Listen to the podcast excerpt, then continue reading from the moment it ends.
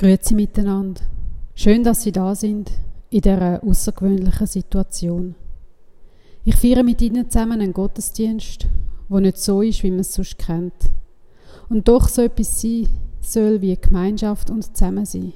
Halt einfach ohne, dass wir einander sehen können oder dass wir einander die Hand geben können. Aber so, dass wir mit den Herzen auch über Distanz miteinander verbunden bleiben. Und so fangen wir die vier zusammen an. Wir sind alle umfangen von der Gegenwart von Gott, wo uns Mutter und Vater ist. Wir erinnern uns an Jesus Christus, wo uns liebt und ermutigt. Wir öffnen unserem Geist von Gott, wo uns mit Kraft und Vertrauen erfüllt. Jesus Christus hat in der Bergpredigt gesagt, Darum sage ich euch, sorget euch nicht um euer Leben, was ihr essen werdet, noch um euren Leib, was ihr anziehen werdet. Ist nicht das Leben mehr als die Nahrung und der Leib mehr als die Kleidung? Ja, mit dem Vers begrüße ich Sie zur heutigen Gottesdienst 4 online. Der Eingangsvers für den Sonntag habe ich vor knapp einem Jahr ausgesucht. Ja, vor fast einem Jahr haben wir mit der Planung angefangen für den Gottesdienst heute, Ende März, weil heute eigentlich die erste von drei Konfirmationen wäre. Und ich wäre da nicht eigentlich alleine Kille, wie ich es jetzt bin, sondern mit zwölf Konfirmanden und Konfirmandinnen, ihren Familien, Freunden, Verwandten, unserer Organistin, unserem Diakon. Aber alles ist ganz anders gekommen. Ganz anders als wir uns das jemals vorgestellt hätten. Und darum stehe ich jetzt allein in dieser wunderschönen Kille mit dem Vers, den ich vor langer Zeit ausgesucht habe. Und ja, er provoziert. Doch bevor ich weiter aufs Thema eingehe, möchte ich mit einem Gebet anfangen. Gott, wir sind immer noch geschockt und fassungslos wenn wir darüber nachdenken, was alles passiert ist, was gerade jetzt passiert und was alles noch könnte passieren. Ein Virus zieht über unsere Erde und hat unser alltägliches Leben über den Haufen geworfen. Unsere Gesundheit, unsere Existenz ist bedroht und sogar unser Zusammensein. Gott, wir haben Angst. Wir fühlen uns einsam. Wir wissen nicht, was uns noch erwartet. Wir bitten dich, Hilf uns, zur Ruhe und zur Besinnung zu kommen. Dass wir uns aus der Angst, die uns umklammert, können befreien Dass die Gedanken, die uns quälen, dass wir die loslassen können. Dass wir wieder tief durchschnaufen können und uns für einen Moment geborgen in deiner Hand können fühlen Und uns stärken lassen von dir, von dir für die Zeit, die uns bevorsteht. Amen. Ich lese Ihnen den ganzen Bibeltext vor, den ich, wie gesagt, vor fast einem Jahr für den Gottesdienst heute ausgesucht habe. Von falscher und echter Sorge. Darum sage ich euch, sorget euch nicht um euer Leben, was ihr essen werdet, noch um euren Leib, was ihr anziehen werdet. Ist nicht das Leben mehr als die Nahrung und der Leib mehr als die Kleidung? Schaut auf die Vögel des Himmels, Sie säen nicht, sie ernten nicht, sie sammeln nicht in Scheunen. Euer himmlischer Vater ernährt sie. Seid ihr nicht mehr wert als sie? Wer von euch vermag durch Sorgen seiner Lebenszeit auch nur eine Elle hinzuzufügen? Und was sagt ihr euch um die Kleidung? Lernt von den Lilien auf dem Feld, wie sie wachsen. Sie arbeiten nicht und spinnen nicht. Ich sage euch aber, selbst Salomo in all seiner Pracht war nicht gekleidet wie eine von ihnen. Wenn Gott aber das Gras des Feldes, das heute steht und morgen in den Ofen geworfen wird, so kleidet, wie viel mehr dann euch, ihr Kleingläubigen? Sorgt euch also nicht und sagt nicht, was werden wir essen oder was werden wir trinken oder was werden wir anziehen? Denn um all das kümmern sich die Heiden. Euer himmlischer Vater weiß nämlich, dass ihr das alles braucht. Trachtet vielmehr zuerst nach seinem Reich und seiner Gerechtigkeit. dann wird euch das alles dazugegeben werden. Sorgt euch also nicht um den morgigen Tag, denn der morgige Tag wird für sich selber sorgen. Jeder Tag hat genug an seiner eigenen Last.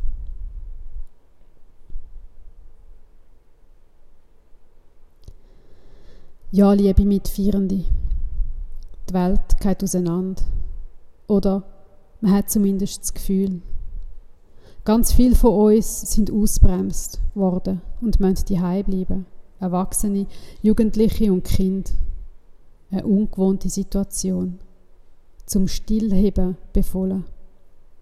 Und das steht im Gegensatz zu den Menschen, die seit dem Ausbruch von der Pandemie jetzt arbeiten wie noch nie die Logistiker, die Chauffeure, die Verkäufer, das Pflegepersonal, die Polizei, die Armee und alle Krisenstäbe, die sich bereit machen, wenn es noch schlimmer wird. So haben wir die zwei Seiten. Auf der einen Seite die Ausbremsten und auf der anderen die Beschleunigten. Unser gesellschaftliches Leben geht auseinander. Zusammen ist uns, dass wir uns alle in unserer Gesundheit bedroht fühlen. Und einige kämpfen schon um ihre Existenz, weil ihnen die Einnahmen fehlen und das Geld ausgeht.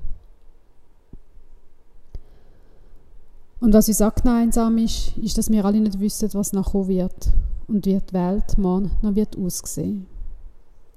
Und Reaktionen auf das Unwissen und auf das Auseinandergehen sind ganz verschieden. Die einen Menschen fühlen sich unverwundbar und denken, ja, mir passiert nichts. Andere machen sich Gedanken über Verschwörungstheorien. Die einen werden ganz laut und poldern in die Welt raus, auf Social Media. Andere werden ganz still und ziehen sich zurück. Viele bieten ihre Hilfe an. Man solidarisiert sich und will zeigen, dass man da ist und dass man einander helfen kann. Ja, und was uns allen auch gemeinsam ist, ist, dass niemand von uns jetzt seine Freizeitbeschäftigungen kann nachgehen kann. Niemand geht in die Ferien. Niemand kann sich irgendwo in einem Hallenbad mit einer Runde Schwimmen erholen. Und niemand geht ins Restaurant etwas essen. Die einzige Auszeit und Ablenkung, die draussen noch möglich ist, ist Bewegung in der Natur.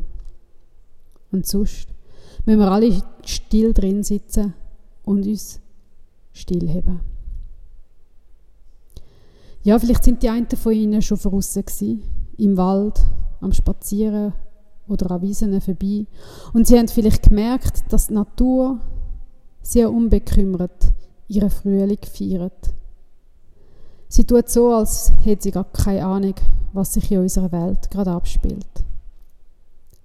Blumen blühen, Narzissen, Gänseblümchen, Löwenzahn, Primeli, Butterblumen, ja sogar Bäume stehen schon in voller Pracht. Bienen summen, die Schmetterlinge tanzen durch die Luft, die Vögel zwitschern, als wäre alles wie immer. Dabei müssen wir doch, dass es anders ist. Die Welt ist aus den Fugen, Maloni, würde es im gleichnamigen Krimi heißen. Und die Frage ist, was sollen wir jetzt in dieser Situation noch denken oder fühlen, wenn man all das sieht und hört, wo überhaupt nicht zusammenpasst? Da die ruhige Natur, dort die Reden der Politiker, die leergeräumten Regale in den Läden. Oder wenn man die Nachrichten hört, wie sich die Spitäler anfangen zu fühlen. Und kaum legt man das Handy wieder weg, ist draussen wieder alles so wie immer. Ja, wie soll man da noch klar denken? Und mit all diesen neuen Lebenssituationen, wo man sich nicht ausgesucht hat, sondern verordnet worden sind. Wie soll man da damit zurechtkommen? Ja, wie? Und in diesen Wirren von dieser Zeit mute ich Ihnen einen Teil aus der Bergpredigt von Jesus zu, wo da ganz quer kommt und man auch gerade ein bisschen höhnisch könnte verstehen. Macht euch keine Sorgen, heisst es. Gott weiß, was ihr braucht. Essen, trinken, Kleider zum Anlegen. Jetzt brechen nicht die Panik aus. Beschäftigt euch nicht euer ganzes Leben wie ihr zu diesen Sachen kommt, sondern beschäftigt euch mit dem Reich von Gott. Sucht das. Ja, das tönt schon ziemlich weit weg von dem, was wir jetzt brauchen. Und ich frage mich schon, was der Text heute für mich heißt, wenn ich jetzt da so allein in dieser Kirche stehe, ohne Konfirmanden, ohne Gemeinde, wo ich ihnen davon erzählen wollte. Die Schlüsselstelle der Rede von Jesus ist für mich das Reich Gottes. Er sagt, suche das Reich von Gott und seine Gerechtigkeit. Das tönt, wie gesagt, ein bisschen sehr entfernt und abgehoben. Das Reich von Gott, das tönt wie etwas Jenseitiges, wo man vielleicht mal überkommt, wenn man besonders fromm ist, in der Bibel liest und viel betet, Karma-Punkte sammelt, damit, wenn man dann mal stirbt, man wenigstens einen tollen Platz im Himmel hat. Also ist das Reich von Gott einfach so eine billige Vertröstung auf das, was nachher kommt und soll es uns von der jetzigen Not einfach ablenken? Ja, Sie können sich schon denken, dass ich das anders sehe. Weil ich glaube, dass das Reich von Gott nicht etwas ist, wo ein jenseitiges Paradies ist, wo nichts mit dieser Welt zu tun hat und jenseits ist. Ich glaube auch nicht, dass es etwas ist, wo man sich kann verdienen. Jesus hat nämlich zu seinen Jüngern gesagt, wisst ihr, das Reich von Gott, das ist schon mitten unter euch. Es ist schon da. Jetzt. Macht Augen auf, Lappi, hätte er vielleicht gesagt, wenn er Schweizer gewesen wäre. Und die Frage ist, ja, wie muss man dann seine Augen aufmachen, damit an mir das Reich von Gott sehen können? Wie, wenn wir das machen, damit wir, wenn wir auf die Suche gehen, das auch finden können und uns dafür einsetzen können? Das Reich von Gott, das sieht man, wenn man zuerst mal seinen Blick löst von all dem, was einem gerade so ohnmächtig macht und fesselt. Wie zum Beispiel die Frage, hat es mal noch WC-Papier im Mikro? Oder werde ich jetzt im Sommer etwas Passendes zum Anlegen haben, wenn jetzt ja alle Kleiderläden zu haben? Solche Fragen einfach mal Ruhe lassen und seinen Blick auf ganz etwas anderes richten. Und zwar auf sich selber, in sein Innerste. Ja, es geht nämlich um meine Haltung zum Leben. Wie begegne ich dem Leben? Mit welcher Haltung? Bin ich ängstlich, sorgenvoll und voller Fragen? Wenn ja, dann ist eben genau das, was mich daran hindert, die Augen aufzumachen. Es macht mich blind und ich werde niemals das finden, was ich suche. Oder schaffe ich es, mit meiner Haltung vertrauensvoll zu sein, liebevoll und zärtlich? Weil das macht meine Augen auf fürs Reich von Gott. Jesus hat sich zur Lebensaufgabe gemacht und hat versucht, mit allen Mitteln den Weg Menschen verständlich zu machen, dass der, wo die Welt geschaffen hat, der Schöpfer, eine Zuneigung hat für alles, was da kreucht und fleucht. Jesus hat den Menschen sagen, dass mir Gott am Herzen liegt. Die Welt ist kein Erwartungsexperiment, wo einfach einer zuschaut und sich amüsiert. Sondern da ist einer und er versucht, uns mitzuteilen, dass er die Welt mit seiner Liebe und Sorgfalt zu einer wunderbaren Art geschaffen hat. Das erkennt man, wenn man sich Zeit nimmt, einem Schmetterling zuzuschauen oder Blumenstil betrachtet. Dann erkenne ich die Handschrift von dieser Liebe in dieser Welt. Und dann finde ich das Reich von Gott. Und ja, ich weiß, das ist kein Klacks. Das macht niemand mit links, das Reich von Gott zu finden. Denn es sind da so viele Fragen, die uns immer wieder ablenken und nehmen es anders anzerren und uns andere Sachen sagen. Darum sagt Jesus auch, suche das Reich von Gott. Es versteckt sich immer wieder. Es geht manchmal verloren. Zwischen all diesen Fragen und Ängsten und Gedanken, die man hat. Zwischen all diesen Schreckensnachrichten und der Angst vor der Zukunft. Und trotzdem ist es da. Das Reich von Gott. Wo so still und zeitlos einfach ist. Und es eröffnet sich mir dort, wo ich zuallererst Ja sage. Ja, zu dem, was ist und wie es gerade ist. Ja zu dem ganzen Chaos, wo jetzt gerade herrscht. Ja zu dem Lied, zu all dem, was ich jetzt nicht verstehe.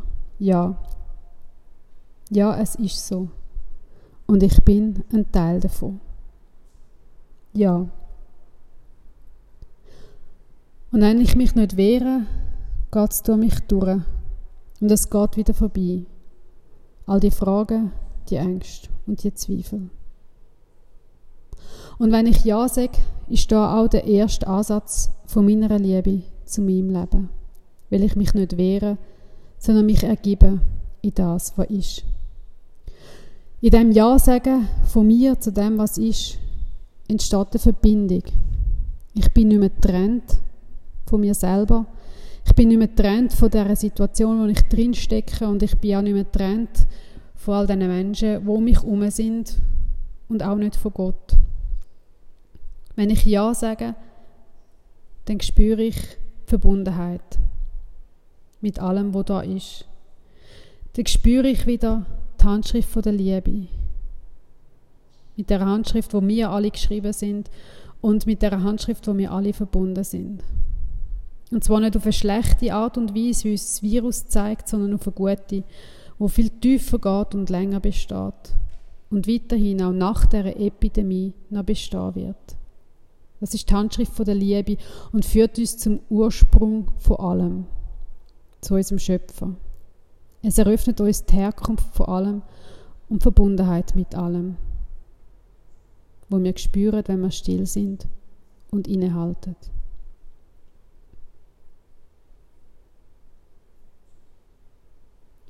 Es geht tief und weit, haltet den Augenblick an und macht ihn ewig. Und unsere ganzen Gedanken über Essen, Trinken, Anlegen, all das wird leisiger und tönt nur noch wie von ganz weit weg, weil etwas viel Größeres da ist. Und wer die Erf Erfahrung gemacht hat von Verbundenheit mit dem Reich von Gott, die Handschrift von seiner Liebe, der geht gestärkt wieder in sein Leben zurück. Er entwickelt eine Gewissheit für das, was als nächstes zu tun ist.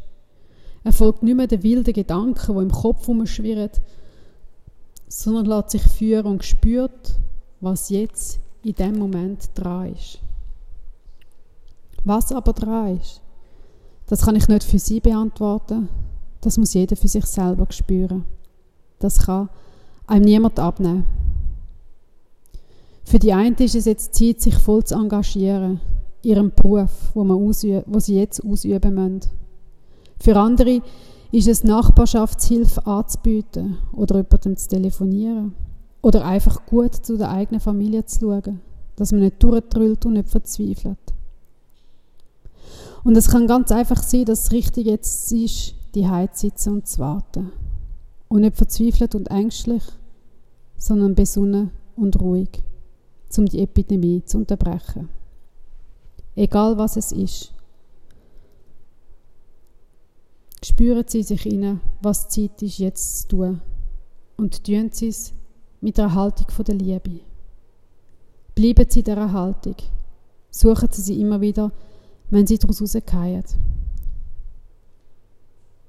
Sie werden spüren, dass Sie das Richtige tun, wenn Sie dem, was Sie tun, Gefühl von der Dankbarkeit, von der Demut, vom Frieden, von der Ruhe oder der Liebe empfindet. Wenn solche Gefühle aufkommen, dann wissen sie, ich bin auf dem richtigen Weg. Und das wünsche ich Ihnen für die Zeit, die vor uns liegt. Dass wir nicht kopflos von unseren Ängsten treiben werden, sondern besonnen können handeln. Und dass jeder von uns von ganzem Herzen versteht, für was es jetzt Zeit ist. Und wir merken, wenn wir ganz in unserem Herz sind und die Verbundenheit spüren, es geht in allem, was jetzt passiert, nie um einfach uns allein. Es ist nie einfach nur um unser Leben gegangen oder um meine Versorgung, meine Existenz. Nein, es geht immer um alle. Um alles, was da auf der Erde geschaffen worden ist. Und wer das gemerkt hat, der spürt, dass er selber getragen wird. Vom großen Ganzen, wo alles geschaffen hat und ins Leben gerufen hat. Und wer das spürt, der hat das Reich von Gott gefunden. Amen.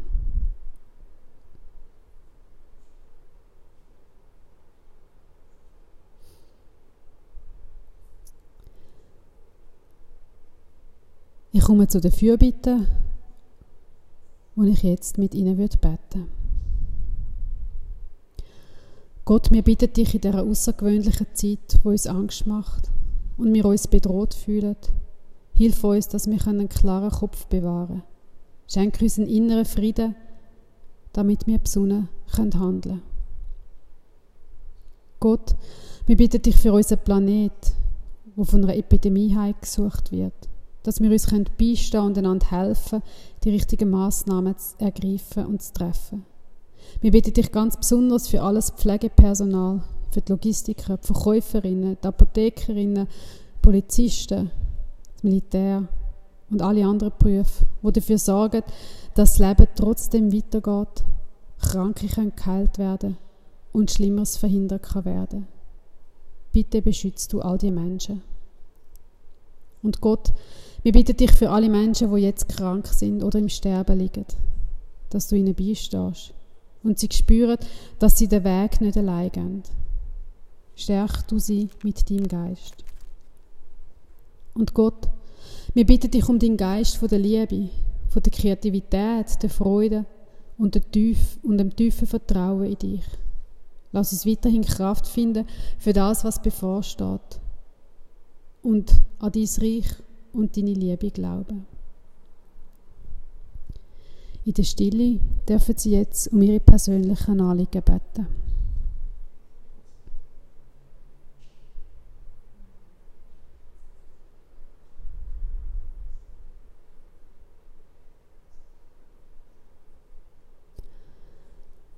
Und zusammen, wenn wir das Gebet beten, wo uns mit allen Christen auf der ganzen Welt über die Jahrtausend verbindet. Und so beten wir gemeinsam. Unser Vater im Himmel, geheiligt werde dein Name. Dein Reich komme, dein Wille geschehe, wie im Himmel, so auf Erden. Unser tägliches Brot gib uns heute und vergib uns unsere Schuld, wie auch wir vergeben unseren Schuldigern.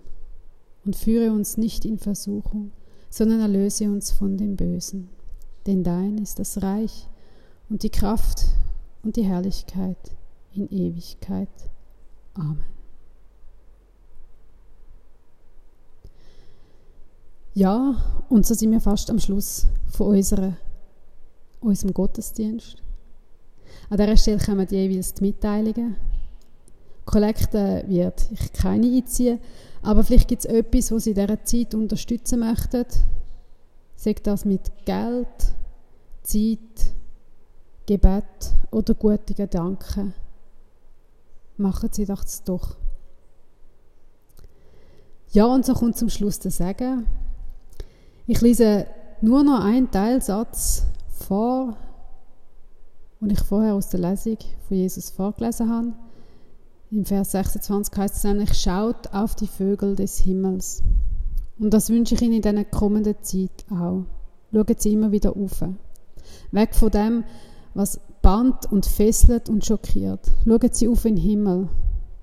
Es ist eine gute Zeit, mit Zwitschern von den Vögeln zuzulassen und sich von ihrer Unbeschwertheit anstecken zu lassen. Lassen Sie sich immer wieder den Blick weiten, um das Reich von Gott zu finden. Gott segne dich und behüte dich. Gott lasse sein Angesicht leuchten über dir und sei dir gnädig. Gott erhebe sein Angesicht über dich und schenke dir seinen Frieden. Amen.